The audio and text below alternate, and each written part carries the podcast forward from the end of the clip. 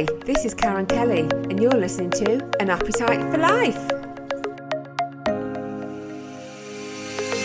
There's a great mix on this show with various topics, amazing guests, and the occasional celebrity guest. So I'd like to introduce my guests today, authors Leslie Hachtel and Nikki Brock. And I hope I pronounced that right. So welcome, ladies, to the show. Thank you. Good to be here. Oh, it's lovely to meet you. And you're both in America. So you're in, I believe, Leslie, you're in Florida, and Nikki, you're in Tennessee. Yes, that's right. Good. Fantastic. So Leslie, we'll start with you because I know we, we've we've kind of been in touch, haven't we? So tell us about some of your books. Okay, I, I have 16 published romances. Wow. Um, a combination of romantic suspense and historical and historical paranormal. And most of the historical are British because I love British history. Wonderful. And right now I'm working on a sequel to one of the romantic suspense and a time travel book that's so going to be set in Scotland in Scotland. So, do you have a connection to the UK, maybe family, or uh, is it just your love of, of, of the history that we just love of history uh, and just love everything? I started with Elizabeth I and expanded from there, and everything about British history to me is fascinating. And have you been over to the UK? Have you been visiting these places that you've written about? I have. Um, I, actually wanted to stay and work, but I couldn't get a visa or a work permit. But I, I love England. I loved London. I loved everything about it. And can it's a little cold though. A little cold. Very cold. It's very very cold. A lot colder than Florida. So yeah. can you can you maybe name some titles that some of our audience and our and our listeners that might know might recognize? um, the uh, I have a dance series, The Dream Dancer, and it goes. It's it's four books, and then I have a Morocco series, which is actually about women from the UK who are kidnapped and have to serve the Sultan and then have to escape. So. Ooh. So, Nikki, so you're in Tennessee and your books are Smoking Secrets and Bets and Black, is that right? Bets and Black books. So, what, what, what's the genre? What are they about? Tell our listeners. They are romantic suspense. There will be four. Uh, two are done. I'm working on the third. And the series is called Vices. So the books center around vices. The first one is smoking, the second one is gambling. The third will be about drinking, and the fourth will be about prostitution.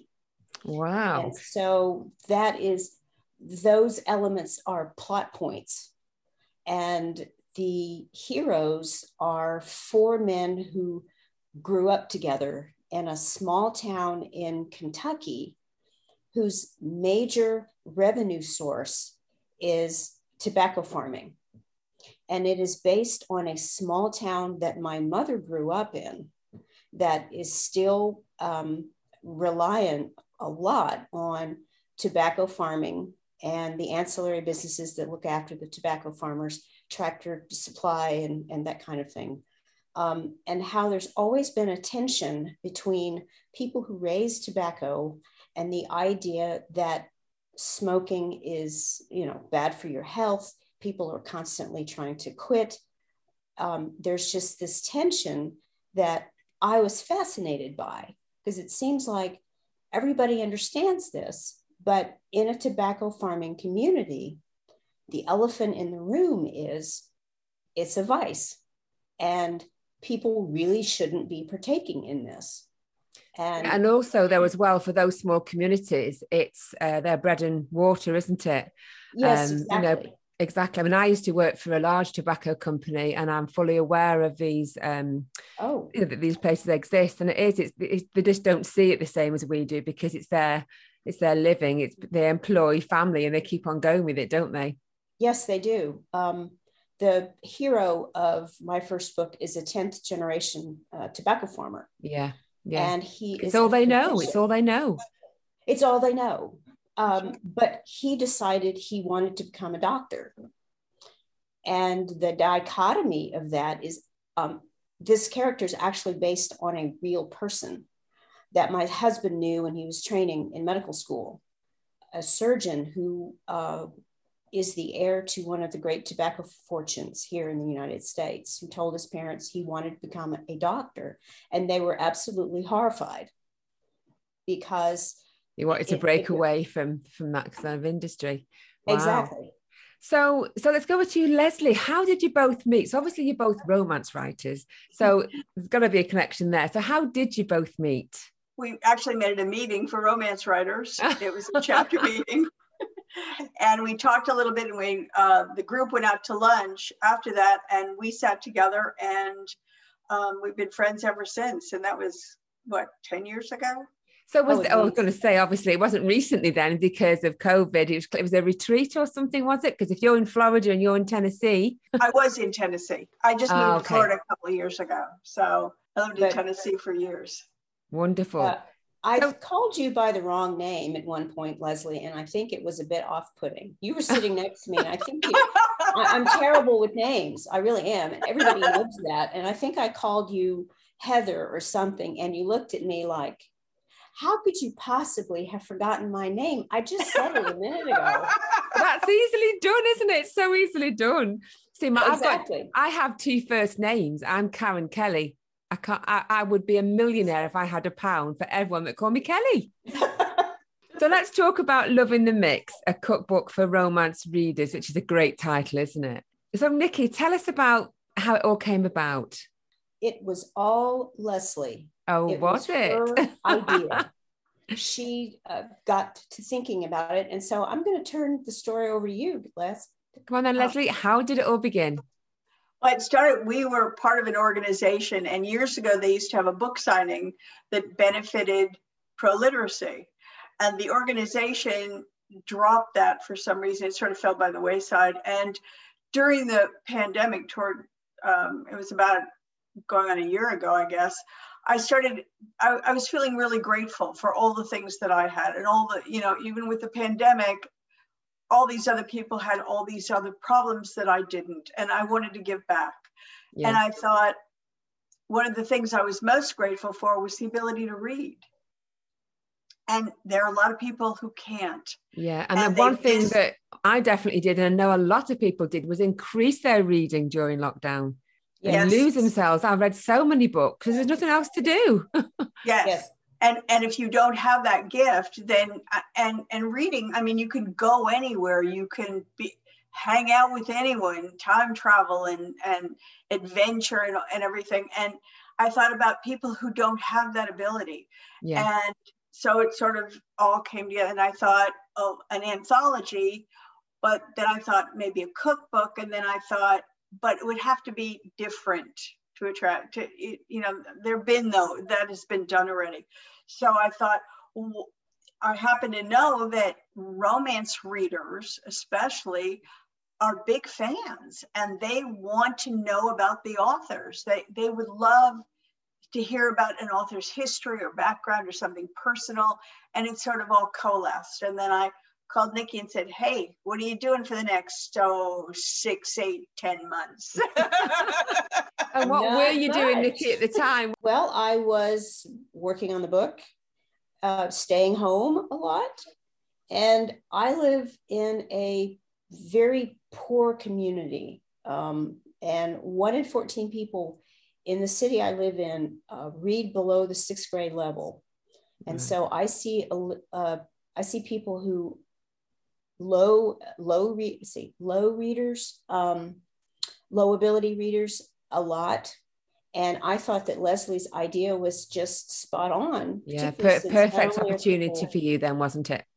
Exactly. Uh, and pro literacy is a very large powerful organization and they were not getting the funding from romance writers that they had been.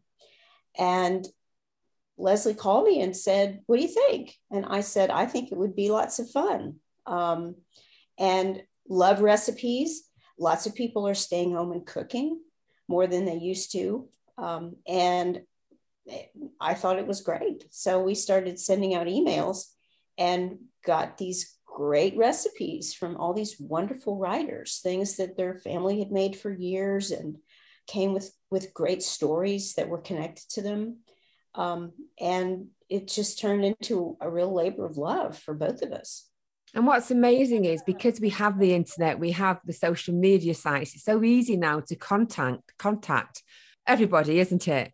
It really you know, is. The celebrity status could be really, really high, be anything, but we can contact these people now and ask that question. Go back years ago, it would be really difficult to make that yes. that connection, wouldn't it? So, did you find that everybody you contacted wanted to jump on board? No. No. no. How how rude. How rude. I know. Well, some people had their own issues. Um, it was interesting because I don't know what do you think, Nikki? Like a third of the people we contacted don't cook. Um, one pretty famous author said, Leslie, I don't cook, I warm.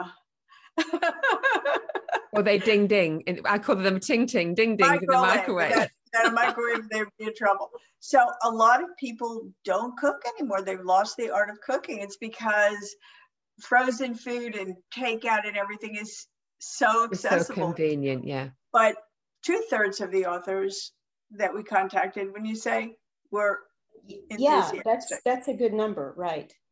And what's beautiful is you have got some fantastic recipes in there. And obviously, because Christmas is around the corner, I was really drawn to a lot of the Christmas recipes. So let's just go through through some of the books um, and some of sorry, some of the authors and some of the uh, recipes. Uh, I haven't got the book in front of me. I know you sent me um, electronically the PDF the first one is obviously you've got chapter one, you've got breakfast, and then you've got uh, appetizers and mains and desserts. So under breakfast, you've got Graham's sour cream coffee cake by is it Kristan Higgins? Yes, uh, and she's a New York Times best-selling author.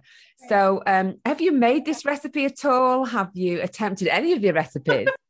I did. I made uh, the coffee cake, and uh, pro tip if the recipe calls for a Bundt pan, don't make it in a jello mold.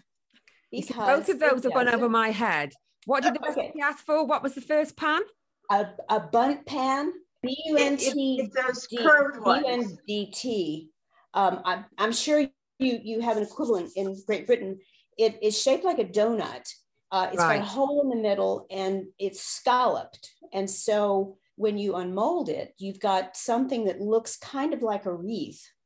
Ah, um, lovely. Yes, yes. I'm not that much of a fantastic baker, but yes, I okay. do know what you mean. I've never used one. So, what did uh, you use as an alternative then, I Nikki? used a Jello mold, and so it's it's similar yes, in shape, except it's uh, the diameter is smaller and it's deeper. It's the same principle, except it's it was too deep, and so I poured the batter in and put it in, you know, baked it for the appropriate amount of time at the appropriate temperature. When I took it out, about two thirds of the way through baking, I realized what I had done, and I didn't have a Bundt pan. I think I went through and, and ditched a bunch of cooking uh, utensils that I didn't need. And in a fit of trying to organize, I got rid of the Bundt pan. So I used this, and when I took it out, uh, it was crispy on the top and raw in the middle. So I couldn't really bake it anymore without completely ruining it more than it was. So I just decided I'm going to turn it out onto a plate and I'm going to try it, raw in the middle or not. And it collapsed and um, thought, okay, it's predominantly, it's had a lot of cinnamon in it. And I'm not a big cinnamon person but I cut into it and it was just absolutely delicious. And my husband, who's a big sweet eater too, I gave him a piece and I was eating, saying, This is absolutely delicious. And my husband is a smart aleck. And he said, Yes, it really is. And just imagine how good it's going to taste when it's actually cooked. there you go. Well, you've got to. I would take that. I would take that compliment. I would definitely take it. Kristan. if you're listening, um, it's a great recipe, and I can't wait to test it with your right equipment. Wonderful. So, also, Leslie, uh, another Christmas recipe, I picked out all the Christmas ones, of course, perfect time of year, is make ahead French toast. Now, I love French toast. I but I would make it really, really quickly. Um, but this one is a del- it just sounds luxurious, doesn't it? By yeah. is it Rayanne Tyne or how do you pronounce her name? Right. yes. Yeah. Yeah. Is yeah. this a recipe you've tried? Have you tried making this luxury French toast? Yeah, the nice thing is that you can make it the day before. And and one of the things that Nikki and I were talking about when we were going to try these recipes is I'm allergic to everything. Oh, so that's no good. I know. So, but what's nice about these recipes is that you can change, make changes for allergies, like the sour cream coffee cake recipe. You can it can be gluten free. There's a part yeah. in it that you can use gluten free flour, and some of the other ones there's now you can substitute uh, lactose free milk, or there's um, sour cream made out of tofu. So just because you have food allergies doesn't mean you, do, you can't use these recipes, which is nice. So a lot of the recipes I had to modify a little bit because of the allergies, but they still came out great. So we're just going to take a quick break and we'll be back in a few minutes. Let me introduce our sponsor, Everything Genetic Limited, specialists in preventative healthcare testing, helping people to identify to see if they are at risk of developing common hereditary cancers and heart conditions. Based in Nantwich, Cheshire, they partner with some of the UK's market leading laboratories, supplying revolutionary genetic tests to healthcare providers and patients for the detection, diagnosis, and treatment planning of cancer, heart disease, and other illnesses. One of their main aims is to democratise genetic testing, meaning everyone can take control of their own well-being and healthcare to detect any problems at an early stage when they are most treatable. They also offer a COVID testing service, which is on the government list, initially launched to support clinical partners who were unable to get patients in during the pandemic. This service enables patients to come back into clinics to resume all important cancer testing and is available through over 200 partner companies. They offer a comprehensive range of coronavirus COVID 19 test kits and services for individuals, healthcare providers, and employers. For more information, visit their website everythinggeneticlimited.co.uk. Oh, welcome back to the show where we're talking to Leslie Hachtel and Nikki Brock about their fabulous book, Love in the Mix, a cookbook for romance readers. The next recipe I picked out, I wouldn't quite say it was a Christmas recipe. It's by Kath McDavid and this is the potato crust quiche. But what I loved about this, you might be able to relate to this, I certainly can, is that she was pretty much stuffing her face at the, at the kitchen sink out of a Tupperware dish. and that really caught my attention because when you're a mum on the go and you're really busy, that's sometimes the only time you've got to eat, isn't it? But I love that. And I think her husband caught her eating. Yeah. Um, and this is uh, just you know, a great recipe from the go. So that's a potato crust quiche by by Kath McDavid. Um, and another one which which I love, um, which caught my attention, is the Heavenly Hash by Teri Wilson. Um, and she's an author where some of her books have been uh, made into movies on the Hallmark channel. That's something that at Christmas time here on all yes. Christmas 24, all the different channels and Hallmark, you know we are familiar with those movies. So i loved um listen to her recipe which is the heavenly hash. So have you tried making this one at all and what's involved? I haven't tried it. Have you nikki? Uh not her particular recipe but i have made heavenly hash before. Um, yeah.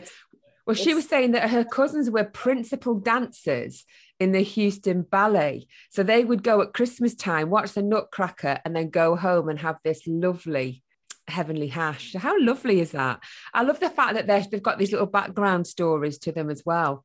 They uh, that's one of the the really I think fun parts about this cookbook is the stories that that went that go with them. Yeah, because I mean you're getting the recipe, but you're getting a whole lot more as well, aren't you? And then moving on to um, the main dishes, which was perfect for Christmas again. One pan salmon and Brussels sprouts by Gemma Gemma Broccato, is it? Gemma Broccato, yes. yes. This is a bit of a weird recipe, though, actually, with vinegar and maple syrup and bacon. um, I'm not quite sure. I mean, we have Brussels sprouts with, um, you know, bacon. We cook them in bacon for flavour because they're not for everybody, are they? But I've not had quite done with done them with the salmon as well. But it's something different to try. It right. really is. I've, I've got some salmon. I think I'll try that one. I am. Um, Gemma Broccato writes books uh, that often are food centers yeah. food centered. And so um, I don't know if that's a recipe from one of her books, but I wouldn't be surprised if it is. Yeah, it could be. And and the thing, if you watch shows like Top Chef, they're always mixing the the savory with the sweet. With the so sweet. yeah, they seem to be the rage now, doesn't it?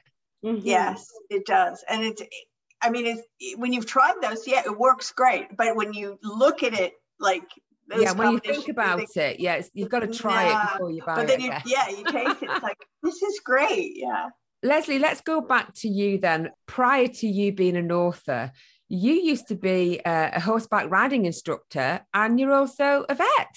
A vet tech. I was a technician. Yes. Oh, a vet tech. So tell us about your life as a vet tech. And you used to teach horseback riding to disabled children and adults. And the thing about the it was probably the best job I ever had. Uh, when you ride a horse, it mimics natural walking. It tells your brain you're walking. So for those people who can't use their legs, they can sit in a horse and their brain thinks that they're walking. And so they get Amazing, all the, isn't it? Yeah, it is. And you see see all these disorders that were, you know, and and and things that people would think were insurmountable and you put them on a horse and they become completely different people. They it it, op- it expands their universe. And um, a lot of people were very worried about you know horses are big and they're scary. Yeah. But they would get on the horse and and they would lean over and and stroke the horse's neck. And it was in it was like watching somebody fall in love well, there's was... lots of horse therapies, isn't there, as well? So you can quite believe that, can't you? And is it true that horses would be aware that that Horses person are, uh, my favorite has a story, disability? My favorite story was I had a student, and, and um, usually I taught from the ground, but she was very advanced. So I asked them to bring me a horse to ride. So they brought me a horse, and this horse was you would think that it was on its last legs most of the time. With students, it would just sort of drag around at, which is perfect for the students. I got on the horse and it was like the horse knew I could ride. And all of a sudden the horse is like, it yeah, was they come alive. They're really in tune. They're such beautiful yeah, creatures. So they they would adjust. The horses would adjust to the student, and as the student progressed, so would the horse, and the horse would give them more. It was an amazing thing to watch. I can imagine. Uh, I loved every minute of it. Oh, that's just beautiful. And Nikki, you used to be, now I've got here a singer and dancer and waiter. And you even put at one time all at the same time. Now, was that after alcohol? hmm. No, but it would have been interesting to try it alcohol. Uh, You've had too many of those rumbles by Nina Crespo. that's another yes, recipe. Exactly. Um, I actually didn't sing and dance I sang while I delivered food, but I actually didn't dance except for the one time I slipped in a, a pile of grease. And oh. that was, you know, a high kick and then landed on my rear. And of course the spaghetti went went everywhere. And I got a I got a standing ovation. So I guess that was pretty good. Pretty good. while you're delivering food. Yes. Um, it was a dinner theater that I worked in, and we were sort of the warm up act in addition to being the waiters and the waitresses. It was one of the most fun jobs I ever had, ever. And you've also done quite a, a, a few public speaking uh, presentations as well. Tell us about those. Well, I, um, I went to graduate school in communication. And while I was there, I was a teaching assistant for the full professors that I was studying under. And there were undergraduate courses that were taught by the graduate students. Uh, this is quite common at larger universities where there is a graduate school population and undergraduates. So I taught public speaking um, almost every quarter that I was in graduate school. And it was it was great fun. It certainly is not was not as dramatic as as horses and people coming alive as far as you know uh, progressing. But you, I did see students who you know started out barely being able to put a sentence together at the beginning of the course to being able to stand up in front of a group at a podium and deliver a seven minute speech. Yeah, that's incredible, isn't it? And it that's must be great to see them grow, have that confidence. Yes. Yes, it, it really was. Yeah, wonderful. Okay, then. So, Love in the Mix. When was it launched, and how was how has the public reacted? it there's just been um, an amazing response to it. People just this kind of thing resonates, I think, so well with with people, and so sales have been great. Pro literacy is very excited, um, and we're just overjoyed at the response that we have gotten. So, is this your first collaboration? Do you think, as a result, now that you maybe will do more together? We had discussed, uh, as far as collaboration and cookbooks, I don't know. We have to take a break from that, I think. we have talked about collaborating on a, a fiction book. Yeah. Leslie and I have very different styles, and we have, well, I speak for you too. I think we've we've pondered how we would we would combine our different styles because they are very different, and we thought about telling a story that you know took place in the past and took place in the present, and one chapter was written by me and one chapter was written by her. Um, but written by the same character though but different yes. writers. Yeah, that yes. would be dif- that would be difficult, wouldn't it? It is difficult. It, it, yes, very difficult. Um, we would have to either compromise on our styles or develop a, a two-person point of view. We collaborate, you know, I mean, on our books. It's like we bounce ideas off each other and um, we read each other's work, and so that's a collaboration. It's just not the same kind. Yeah, no, it's wonderful that you've met each other and, and you know, it's lovely that you get on so well and you've done this book together. Oh, well, ladies, it's been so fabulous talking to you today. I wish you all the best with the book. For our listeners, if you can tell us where we can get the book from, because it's going to make a fabulous Christmas present, and all the proceeds obviously go into pro literacy. So fire away as many social media sites as you can mention. It's on Amazon, it's on Barnes and Noble, it's on Kobo. Um, and it's there are more. It's on all major sites. And if you just plug in the name all the sites are available. And if we can't if people can contact you on their social media pages uh, they can maybe ask any questions about the recipes on there. Absolutely oh, absolutely. so absolutely. can i just chat leslie for our for our audience? Can you spell your name and just you know make sure we've got the correct social media site because it isn't a name you'd, you'd probably guess right. I, I know. My husband keeps saying we should change it too late. It's um, L E S L I E, and my last name is Hachtel, H A C H T E L. And my website is lesliehachtel.com. And if you put my name in, all my sites will come up. Um, With all your fabulous novels. And how about you, Nikki? Do you want to share your social media sites as well? Uh, my website is nikkibrock.com, N I K K I B R O C K. And if you put my name in, just like Leslie, all of my social media sites will pop up Facebook, Instagram, everything. Wonderful. Well, I really wish you all the best with the book and all the best to pro literacy as well. And have a great okay. Christmas. You too. Thank you, Karen. Thank you. You too. Thank you for having us. You've been listening to my podcast, Appetite for Life, also supported by sponsor Danebank House Dental Practice, where happiness starts with a smile. Would you like to be a guest on this show? Or maybe you're interested in a sponsorship package? For any further information, you can find me across various social media platforms as Karen Kelly Podcasts or send me an email, karenenderkelly at btinternet.com.